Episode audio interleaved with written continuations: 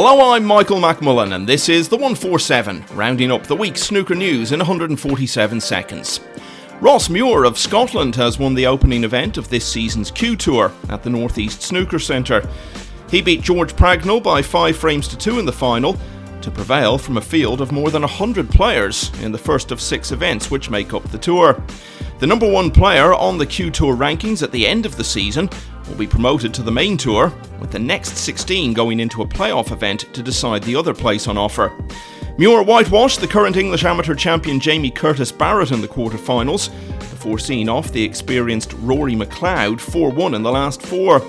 Pragnell was also a 4 0 winner in the quarters, at the expense of teenager Stan Moody, then beat Luke Simmons 4 2 before coming up short in the final. Muir played on the main tour for six years up to 2019, and as an amateur reached the last 16 of last season's British Open. With this year's Cazoo British Open coming up as the next ranking event later this month, details have been announced for the opening day of the BetVictor Northern Ireland Open, which follows soon after. Mark Allen will start his defence of the title against Chang Bing Yu in the evening session on the 9th of October, following on from world champion Ronnie O'Sullivan's match against Lucas Kleckers. Ken Doherty will get things underway in the morning session on day one against Kyren Wilson, while the Sunday afternoon action will include a clash of local talent. Northern Ireland amateur champion Robbie McGuigan, just 18, will take on 14 year old Joe Connolly, who's been named as a wild card for the Waterfront Hall. Elsewhere, Shaun Murphy has revealed he had gastric sleeve surgery during the summer in an attempt to help him with ongoing weight problems.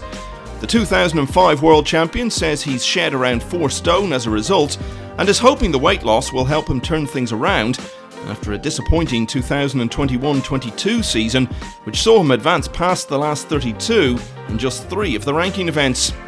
And Mark Selby has indicated his condition is improving after revealing that he's struggling with a bulging disc at the top of his spine. The four time world champion, who battled exactly the same injury a decade ago, is next due to be in action partnering Rebecca Kenna at the BetVictor World Mixed Doubles in Milton Keynes in late September.